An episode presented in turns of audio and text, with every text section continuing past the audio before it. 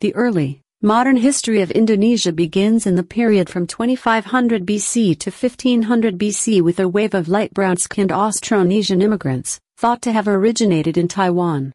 This Neolithic group of people, skilled in open ocean maritime travel and agriculture are believed to have quickly supplanted the existing, less developed population.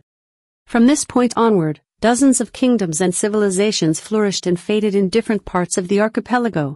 Some notable kingdoms include Srivijaya, 7th-14th century, on Sumatra and Majapahit, 1293 circa 1500, based in eastern Java but the first to unite the main islands of Sumatra, Java, Bali and Borneo, now Kalimantan, as well as parts of peninsular Malaysia.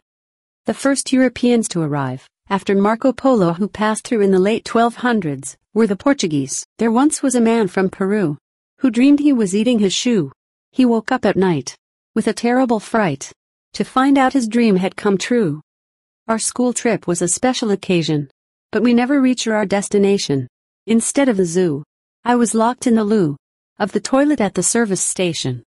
An elderly man called Keith mislaid his set of false teeth. They'd been laid on a chair. He'd forgot they were there. Sat down, and was bitten beneath. When I'm old and manky, I'll never use a hanky.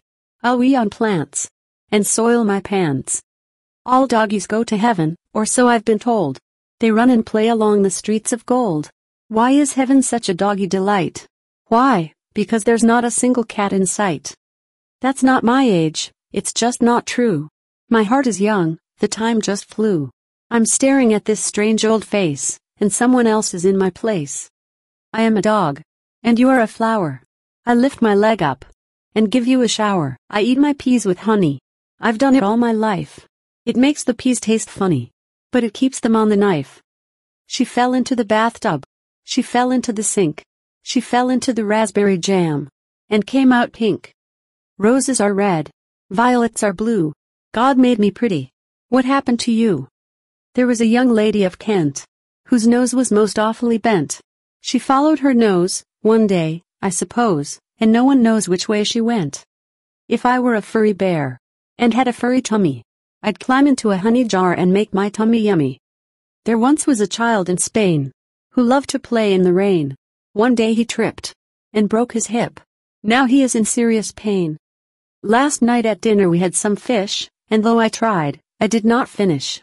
My mother told me while I chewed, brains love fish over all other food.